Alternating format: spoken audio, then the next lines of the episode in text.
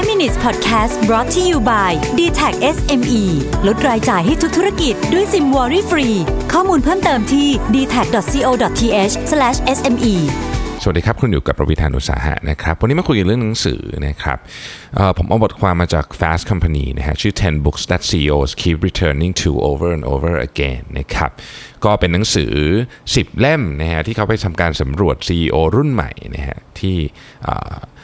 ชอบมีติดตัวไว้แล้วก็กลับมาอ่านอีกครั้งหนึ่งด้วยนะครับ นั่นก็แปลว่าเขาได้อะไรจากหนังสือเล่มนี้ และชอบมากถึงขั้นกลับมาอ่านอีกนะหนังสือที่คนกลับมาอ่านบ่อยๆเนี่ยก็น่าจะเป็นหนังสือที่มีคุณค่ามากนะครับ เล่มแรกเนี่ยนะฮะอันนี้เล่มนี้เป็นหนังสือที่ดังมากเลยนะครับ ก็ก็เข้ารอบสุดท้ายของ Pulitzer ด้วยนะฮะ When Breath Becomes Air นะครับ คนเขียนเนี่ยชื่อว่า Paul Kalanithi นะครับ เป็น หมอนะฮะที่สแตนฟอร์ดนะครับแล้วก็ได้รับการเอ่อเมื่อ 4 ปีที่เออไม่ใช่สิ เมื่อ 6 ปีที่แล้วนะครับได้รับการวินิจฉัยว่าเป็นมะเร็งปอดระระยะที่ 4 นะครับ แล้วก็เสียชีวิตลงในอายุตอนอายุ 37 ปีเท่านั้นเองเป็นคุณหมอที่เก่งมากนะครับ ทีนี้ระหว่างนั้นเนี่ยเขาเขาก่อนเขาจะเสียชีวิตเนี่ยเขาเขียน ถึงเรื่องการทั้งเรื่องของการเข้ารักษาทั้งเรื่องของชีวิตทั้งเรื่องของอะไรพวกนี้เนี่ยนะครับ เป็นลักษณะของเมมมัวแล้วก็เขียนเก็บไว้นะฮะแล้วพอเขาเสียชีวิตเนี่ยก็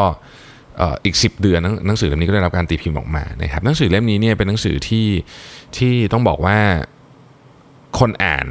รู้สึกว่าได้ได้ ได้คิดจริง ๆ ว่าลำดับความสำคัญของเรื่องต่างๆ ในชีวิตเนี่ยคืออะไร อาจจะเป็นเพราะว่า CEO ส่วนใหญ่โดยเฉพาะบริษัทที่กำลังเป็นแบบ up and coming ก็คือกำลังแบบโตโตโตเนี่ยนะฮะบางทีเรียงลำดับความสำคัญของเรื่อง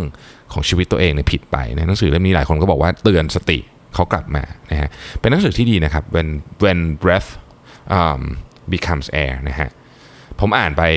อ่านละเนี่ยฮะก็เป็นหนึ่งหนังสือเล่มหนึ่งที่ที่อ่านแล้วก็รู้สึกว่าเออ ได้ได้จัด priority ของชีวิตเหมือนกันนะครับ อีกเล่มหนึ่งที่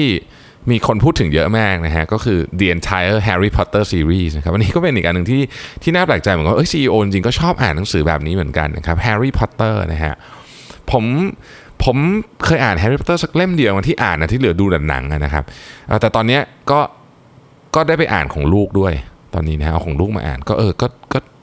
ก็สนุกดีเหมือนกันนะฮะแต่ผมไม่ได้ไม่ได้อินมากขนาดนั้นนะครับ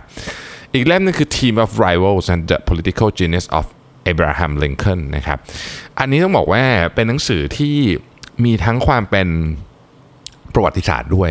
ความเป็นการเมืองด้วย แล้วถ้าเกิดคุณอยากจะเข้าใจพื้นฐานรากฐานของอเมริกาในวันนี้เนี่ย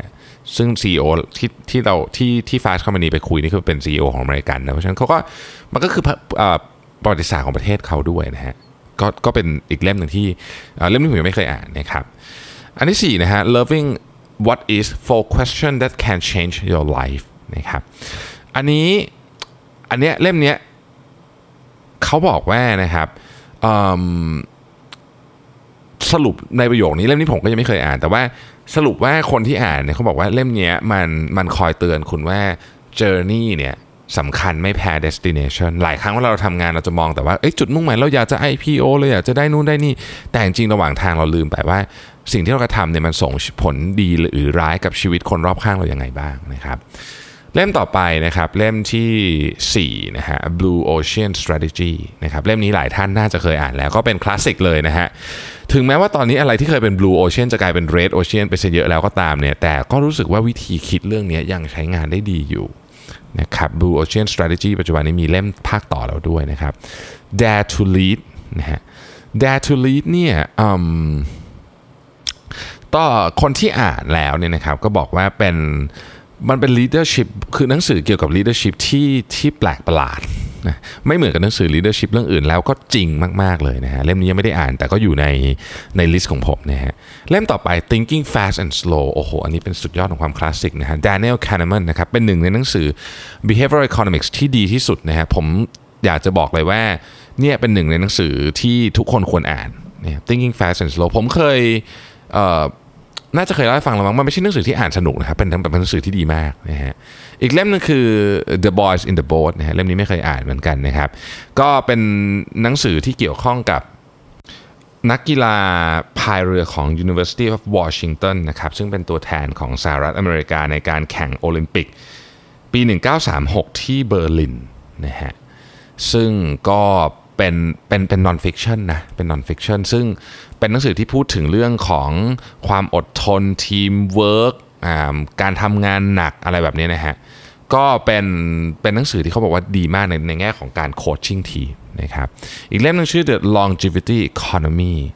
นะฮะก็คืออันเนี้ยพูดถึงเรื่องตลาดผู้สูงอายุนะครับเล่มนี้ผมซื้อมาแล้วยังไม่ได้อ่านเหมือนกันมีแต่คนบอกว่าดีมากๆนะฮะ อันสุดท้ายเล่มสุดท้ายนะครับ ชื่อ Radical Candor นะฮะอ่างมาผมยังไม่เคยรีวิวหนังสือเล่มนี้นะคิดว่าแต่ว่าหลายคนบอกเลยครับว่าเป็นหนังสือ management book ที่แบบเทพมากที่สุดสำหรับศตวเอ่อทศวรรษนี้ คือเป็นหนังสือ management book ที่แบบดีมากๆ อีกเล่มหนึ่งที่พลาดไม่ได้เลยในในรอบ 10 ปีที่ผ่านมาเนี่ยนะที่ไม่ควรพลาดนะฮะโดยเฉพาะสำหรับคนที่เป็นหัวหน้าทีมทั้งหลายเนี่ยก็น่าจะลองอ่านดูนะครับเล่มนี้ Radical Candor นะครับลิสต์รายชื่อทั้งหมดนี้สามารถเข้าไปดูได้นะครับใน Fast Company นะฮะ search ชื่อบทความนี้เลยนะครับ10 books that CEO keeps returning to over and over again นะครับเป็น reading list ละกันนะสำหรับใครที่อยากจะไปช้อปปิ้งหนังสือในช่วงนี้นะครับขอบคุณที่ติดตาม 5 minutes ครับ แล้วเราพบกันใหม่ในวันพรุ่งนี้ สวัสดีครับ 5 minutes podcast presented by d t e c SME